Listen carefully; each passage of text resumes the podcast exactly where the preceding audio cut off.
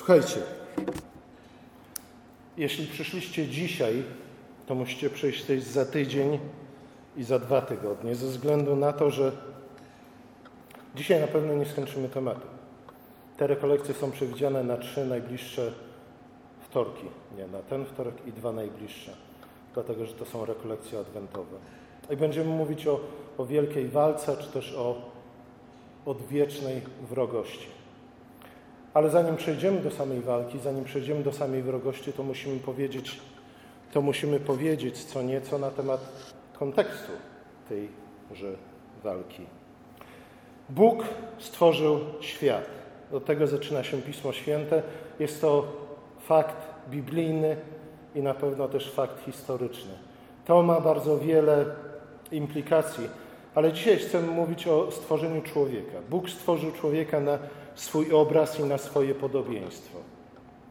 Jako mężczyznę i kobietę, czemu niektórzy dzisiaj zaprzeczają.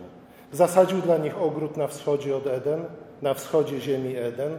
W ogrodzie posadził wiele drzew, które służyły za pokarm dla człowieka.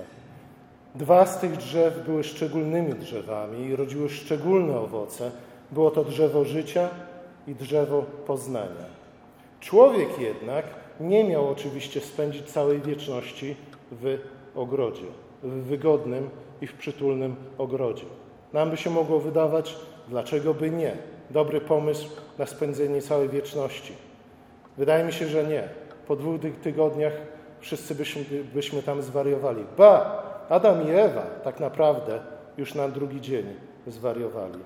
Człowiek nie miał spędzić całej wieczności w tym przytulnym i wygodnym ogrodzie, ze względu na to, że od samego początku Bóg powiedział mu, iż uda się poza ogród.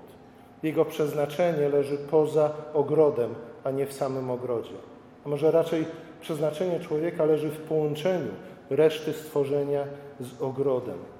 Najpierw człowiek miał udać się do pozostałej części krainy Eden, ziemi Eden, gdzie rosło zboże, które można przetworzyć na chleb. Później miał się udać do ziemi Hawila, gdzie Bóg ukrył dobre i piękne złoto, aż w końcu na krańce ziemi, gdzie Bóg ukrył, Bóg wie, jakie skarby. Po drodze oczywiście człowiek miał poznawać tajemnice stworzenia, miał również poznawać zakamarki własnej duszy, miał stawać się lepszym i lepszym człowiekiem, miał wzrastać na podobieństwo Stwórcy, po to, aby stać się dobrym, strażnikiem i gospodarzem całego stworzenia. Pod kierownictwem człowieka ziemia miała przemieniać się na podobieństwo nieba z chwały w chwałę. Podobnie jak widzieliśmy to w tygodniu stworzenia. Kiedy Bóg to, co puste, bezkształtne i pogrążone w mroku, co z tym robił? Nadawał temu formę, wypełniał i przede wszystkim rozświetlał. I tak każdego dnia to, co było dobre, stawało się jeszcze lepsze. A szóstego dnia, nie, szóstego dnia, po sze, siódmego dnia po sześciu dni pracy Bóg odpoczął, radując się owocami swojej pracy. Słuchajcie, tak miał wyglądać podstawowy rytm życia człowieka. Tak ma wyglądać rytm naszego życia, jeśli mamy stawać się podobni coraz bardziej do Boga. Sześć dni pracy nad przemianą stworzenia z chwały w chwałę, po trochu, małymi kawałkami, tak jak Bóg nam to nakazał i tak jak On sam to robił. I siódmy dzień odpoczynku w szczególnej obecności Boga. I tak przez pokolenia. Tak naprawdę przez dziesiątki pokoleń, może setki, a może nawet przez tysiące pokoleń, aż w końcu nastałaby pełnia królestwa, aż w końcu wola Boża na ziemi działaby się doskonale tak, jak dzieje się w niebie. Słuchajcie, o tej nowej rzeczywistości oczywiście czytamy u proroków, ale czytamy przede wszystkim w ostatniej księdze pisma, w Apokalipsie. Bóg zatem stworzył człowieka nie do gnuśnego zażywania rajskich rozkoszy. Słuchajcie, jeśli wydaje nam się, że w tym znajdziemy szczęście, to jest to kłamstwo. I to oznacza, że nie zrozumieliśmy nawet pierwszych kilku rozdziałów Pisma Świętego, a już na pewno nie zrozumieliśmy tego, o czym czytamy w, Ewangeliach. Bóg nie stworzył nas do zażywania, do gnuśnego zażywania rajskich rozkoszy, ale Bóg stworzył nas do wielkości i do chwały. I w tym właśnie kryje się tajemnica prawdziwego szczęścia. Jedno i drugie staje się naszym udziałem na tyle, na ile idziemy przez życie szlakiem i w rytmie wyznaczonymi nas, nam przez Boga. Wyznaczonymi przez Boga z jednej strony w sześciu dniach stworzenia, ale z drugiej strony oczywiście na Golgocie. Niestety. Słuchajcie, każda dobra historia tak naprawdę prędzej czy później ma ten moment. Niestety. Dokładnie jest tak samo tutaj. Niestety człowiek nie wytrwał zbyt długo na tym szlaku i zmienił rytm życia. Zrobił to już następnego dnia po swoim stworzeniu. W ogrodzie pojawił się wąż. Każda dobra historia ma węża w ogrodzie. I wąż przemówił do Ewy, a Adam co robił? Stał milcząco obok i przyglądał się, przysłuchiwał się, przypatrywał, czekając, co z tego wyniknie. Chociaż już przed stworzeniem Ewy Pan Bóg powiedział do Adama, do Adama jako pierwszego i zwłaszcza do Adama, że ma strzec ogród i ma go uprawiać. A jeśli miał strzec ogród, to najprawdopodobniej również to wszystko i tych wszystkich, którzy byli w ogrodzie. Adam jednak nie chciał strzec Ewy, swojej żony. Słuchajcie, to jest podstawowy błąd i główny grzech wszystkich mężów od tamtej pory, wszystkich ojców, wszystkich starszych braci. Adam nie chciał strzec Ewy, o której przecież wcześniej, dzień wcześniej powiedział: Oto kość z kości mojej, oto ciało z ciała mojego. Słuchajcie, postanowienia ludzkie mają bardzo krótki żywot. W tym przypadku trwało ono dokładnie jeden dzień. I tak człowiek zawiódł. Zawiódł przede wszystkim Adam. Adam swoją bezczynnością, swoim przyzwoleniem na to, aby od tej pory wychowawcą ludzkości nie był już Bóg, ale sam diabeł. Bo to właśnie diabeł, szatan, przyszedł do ogrodu pod postacią węża. Słuchajcie, wychowawcą ze względu na to, że człowiek był dzieckiem. I jako dziecko miał dziecięcą mentalność, miał dziecięcy sposób bycia, dziecięcy sposób myślenia, dziecięce emocje, nieukształtowane. Kiedy więc, kiedy więc stanął przed tym wyborem, wyborem pomiędzy z jednej strony długą i żmudną drogą do wielkości i chwały, a z drugiej strony drogą szybką i łatwą, to oczywiście bez wahania. Swojej dziecinnej naiwności i niecierpliwości wybrał to drugie, która oczywiście bardzo szybko okazała się pustą obietnicą, mrzonką, która miała tylko i wyłącznie omamić jego dziecięce serce i umysł. Słuchajcie, w dziecięcym, w dziecinnym bo takie serce ma wielu ludzi według metryki dorosłych. Takim dziecięcym sercu puste obietnice zawsze wygrywają z twardą rzeczywistością. Nie? I tutaj nie ma co się spierać co do tego. Ten, który przychodzi do nas z obietnicami, zawsze jest lepszy niż ten, który czegokolwiek od nas wymaga, albo choćby ten, który mówi nam prawdę o świecie, w którym żyjemy, prawdę o nas samych, o tym, kim my jesteśmy, i jaki jest sens naszego życia. Przed podobną pokusą stanął jakiś czas później sam Jezus, kiedy diabeł przyszedł do niego po jego czterdziestodniowym poście i powiedział: Jesteś głodny, zamień kamień w chleb. Co by zrobił Adam? Natychmiast by to uczynił. I na tym polegał błąd Adama. I na tym polegał upadek Adama. I słuchajcie, szatan, kiedy przyszedł do Jezusa, szatan, kiedy przyszedł do Adama, nie do końca mówił nieprawdę.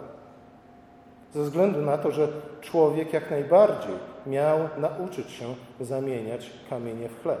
Zgadza się? Tylko, że nie na drodze łatwych cudów, ale na drodze nauki i pracy. W gruncie rzeczy właśnie to obiecał jednak wąż Adamowi. a mianowicie, że uczyni z niego cudotwórcę. Takiego, że od tej pory Adam już nigdy nie będzie musiał się niczego uczyć, nigdy nie będzie musiał pracować, gdyż posiądzie pełnię władzy nad stworzeniem, także każde jego życzenie zostanie spełnione w mgnieniu oka. Z tym przyszedł wąż do Adama. Słuchajcie, chcielibyśmy być mądrzejsi od Adama, ale niestety, patrząc nawet na naszą aktualną polską rzeczywistość, widzimy, jak łatwo dajemy się zwieść ludziom, którzy dokładnie to nam obiecują. Oczywiście ta obietnica nie była bezwarunkowa. Wąż powiedział jeden pokłon. Dokładnie tak, jak powiedział Jezusowi. Słuchajcie, diabeł od samego początku chciał utrzymać człowieka właśnie w stanie zdziecinnienia, gdyż, jak mówiliśmy o tym, rozważając list do Efezjan, dziećmi bardzo łatwo manipulować. Bardzo łatwo manipulować przede wszystkim na drodze obietnic. Ze względu na to, że one są podatne, one bowiem są podatne na igraszkę fal i poddają się prądom nauki prowadzącej przez oszustwa i przebiegłość ludzką na manowca. Dokładnie to wydarzyło się w ogrodzie. Adam jako dziecko rozmawia z kimś, kto obiecuje mu gruszki na wierzbie, jak, jak on się nazywał? Trofim Łysenko. Pamiętacie kogoś takiego? Nie? To wygooglujcie. Bardzo ciekawa postać. Dokładnie on obiecywał gruszki na wierzbie. A zatem wąż przychodzi i obiecuje gruszki na wierzbie i mówi, słuchaj, w zasadzie chodzi tylko i wyłącznie o jedno, abyś uznał moją wyższość, abyś uznał moją mądrość, abyś uznał mnie za swojego mentora, albo raczej coacha, byśmy dzisiaj powiedzieli. Bóg stworzył nas, abyśmy dążyli do wielkości i do chwały. Ale my wolimy co? My wolimy wieść żywioł, żywioł beztroski w poszukiwaniu przyjemności i zadowolenia. W większości bardzo taniego zadowolenia. Słuchajcie, nie osiągamy ich oczywiście i stąd pojawia się w naszym sercu złość.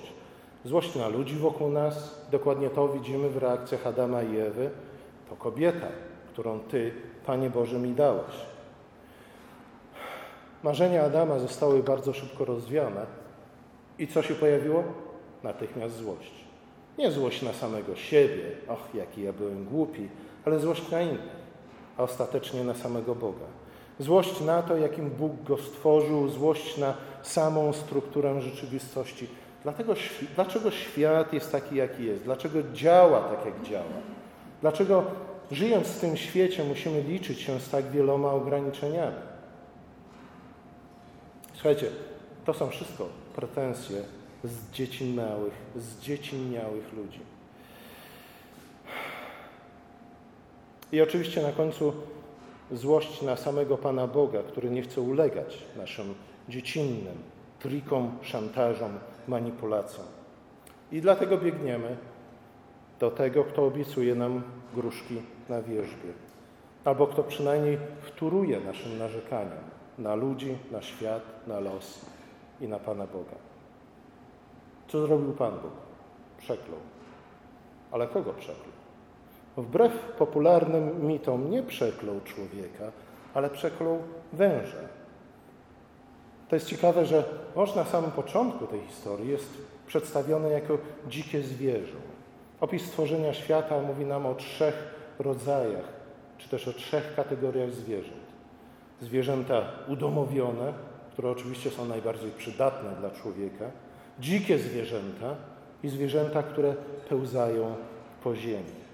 Wąż na początku jest przedstawiony jako dzikie zwierzę, a więc to zwierzę, które w jakiś sposób jest przydatne, ale teraz zostaje zdegradowane do zwierząt, do kategorii zwierząt pełzających, zwierząt, które żywią się prochem ziemi, czyli innymi drobnymi zwierzętami, które również pełzają po ziemi. Później jednak zauważamy w Piśmie Świętym, że spożywanie prochu ziemi staje się synonimem poniżenia słusznego poniżenia. I dokładnie to dzieje się z wężem. Co więcej, wąż już zawsze będzie żywił się prochem ziemi. Ponieważ inaczej niż człowiek nie może liczyć nawet na to wytchnienie, które niesie z sobą śmierć. W księdze Izajasza w 65 rozdziale czytamy opis pełni Królestwa Bożego. I tam znów spotykamy węża, który nadal żywi się prochem ziemi. Jego przekleństwu, czy też przekleństwu, które na niego spadło, nie będzie końca. I tak naprawdę on jest jedyną przeklętą istotą. Dla niego nie ma żadnej nadziei. Może właśnie dlatego, że dla niego, ma, dla niego nie ma żadnej nadziei, dlatego, dlatego tak szaleje, dlatego tak wariuje, dlatego jest taki agresywny. Z drugiej strony oczywiście zachował swoją wrodzoną roztropność, czy też przebiegłość w zwodzeniu człowieka. Pamiętajmy bowiem, że zresztą ten fragment opisujący przeklęcie węża, a także wszystkie inne następstwa upadku, w wersecie 19 trzeciego rozdziału Księgi Rodzaju Bóg przypomina nam, że człowiek również jest stworzony z prochu ziemi. Zatem jeśli wąż ma być istotą, która żywi się prochem ziemi, to co? Będzie to oznaczać jedno, iż wąż do końca będzie próbował pochłonąć przede wszystkim człowieka stworzonego z prochu ziemi. Częścią diety węża na zawsze pozostaną ludzi. Ludzie. I to przede wszystkim ludzie, którzy wolą służyć Jemu raczej niż Bogu. Przede wszystkim ludzie, którzy bardzo chętnie słuchają obiecanek. Obiecanek w stylu Trofima Łysenki, obiecanek mówiących o łatwym, beztroskim życiu, o przyjemnościach bez końca. Słuchajcie, wąż jest tutaj w tej historii trochę jak ta wiedźma z bajki o kim? Mówiliśmy o tym. Z bajki o Jasiu i Małgosi. Wiedźma, która wabi cudownymi obietnicami, która tuczy smakołykami, która okazuje nieskończoną empatię, która nie karci tych dzieci za to, że zjadają jej dom. Ale robi to tylko i wyłącznie po to, aby je omamić, po to, aby je zwieść, po to, aby je przyciągnąć do swojego domu i po to, aby w końcu pożreć własnych wychowanków. Bóg jednak nie tylko przeklął węża, ale Bóg również zaprowadził nieprzyjaźń między nim a człowiekiem. Dlaczego ta nieprzyjaźń? Wydaje mi się, że w świetle tego, co już zostało powiedziane, jest to zrozumiałe. Jest to nawet oczywiste, że Bóg zaprowadził nieprzyjaźń między nim a człowiekiem, ze względu na to, że będąc w stanie zdziecinnienia, naprawdę mamy niejako wrodzoną skłonność do tego, aby szukać w wężu przyjaciela, aby szukać jego towarzystwa, aby szukać jego porady, aby słuchać jego obietnic. Bo on nam obiecuje to co? Łatwe, beztroskie, proste, szybkie, przyjemne. Jak czytamy w Psalmie 14, człowiek, który odrzuca Boga, jest głupcem. Kim jest człowiek, który odrzuca Boga? To jest człowiek, który sądzi, że diabeł jest właśnie jego przyjacielem, że życzy mu jak najlepiej, że jest jego dobrym wujkiem, że chce uchylić mu nieba, że chce, aby człowiek czuł się dobrze, był szczęśliwy bez ograniczeń i żeby nigdy nie stała mu się żadna krzywda. Po prawdzie jednak szatan zawsze szuka zniszczenia człowieka, zepsucia człowieka. Dlaczego? Ze względu na to, że nawet grzeszny człowiek, nawet upadły człowiek nosi w sobie obraz Boga. Szatan z kolei nienawidzi Boga. Szatan chce wymazać wszelkie świadectwo o Bogu ze swojego życia. Dlatego szatan nigdy nie będzie naszym przyjacielem i dobroczyńcą. Nie możemy mu wierzyć, a jednak chcemy mu wierzyć. Chcemy mu wierzyć, jak chcemy wierzyć każdemu, kto przychodzi i nam obiecuje. Słuchajcie, nigdy, broń Boże, nie wolno nam myśleć, że szatan zasługuje na jakiekolwiek współczucie, na jakąkolwiek miłość, na jakąkolwiek przyjaźń, na jakiekolwiek zaufanie.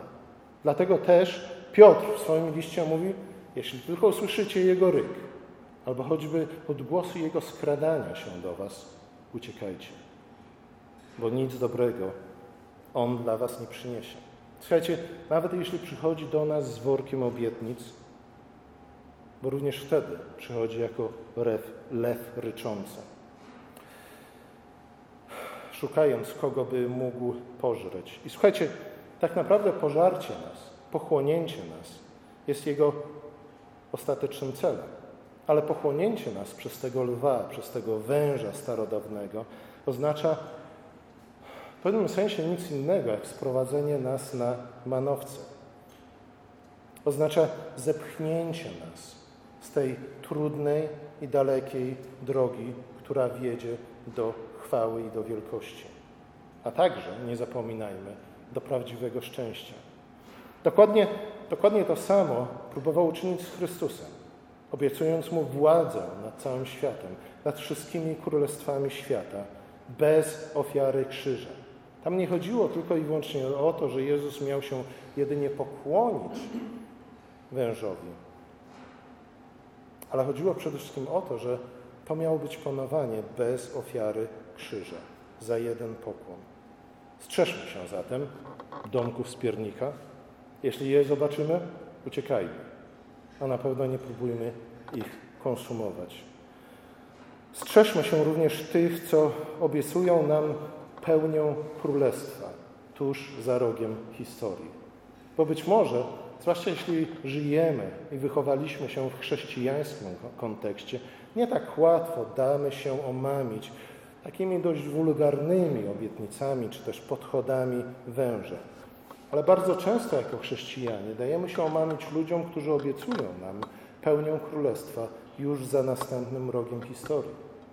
I wtedy stajemy się niecierpliwi, i wtedy zaczynamy popełniać głupstwa, i wtedy stajemy się bardzo podatni na kłamstwa węża. Wiem, że dzisiaj nic nie powiedziałam o kobiecie i o dzieciątku, ale żeby posłuchać o kobiecie i o dzieciątku, musicie przyjść za tydzień.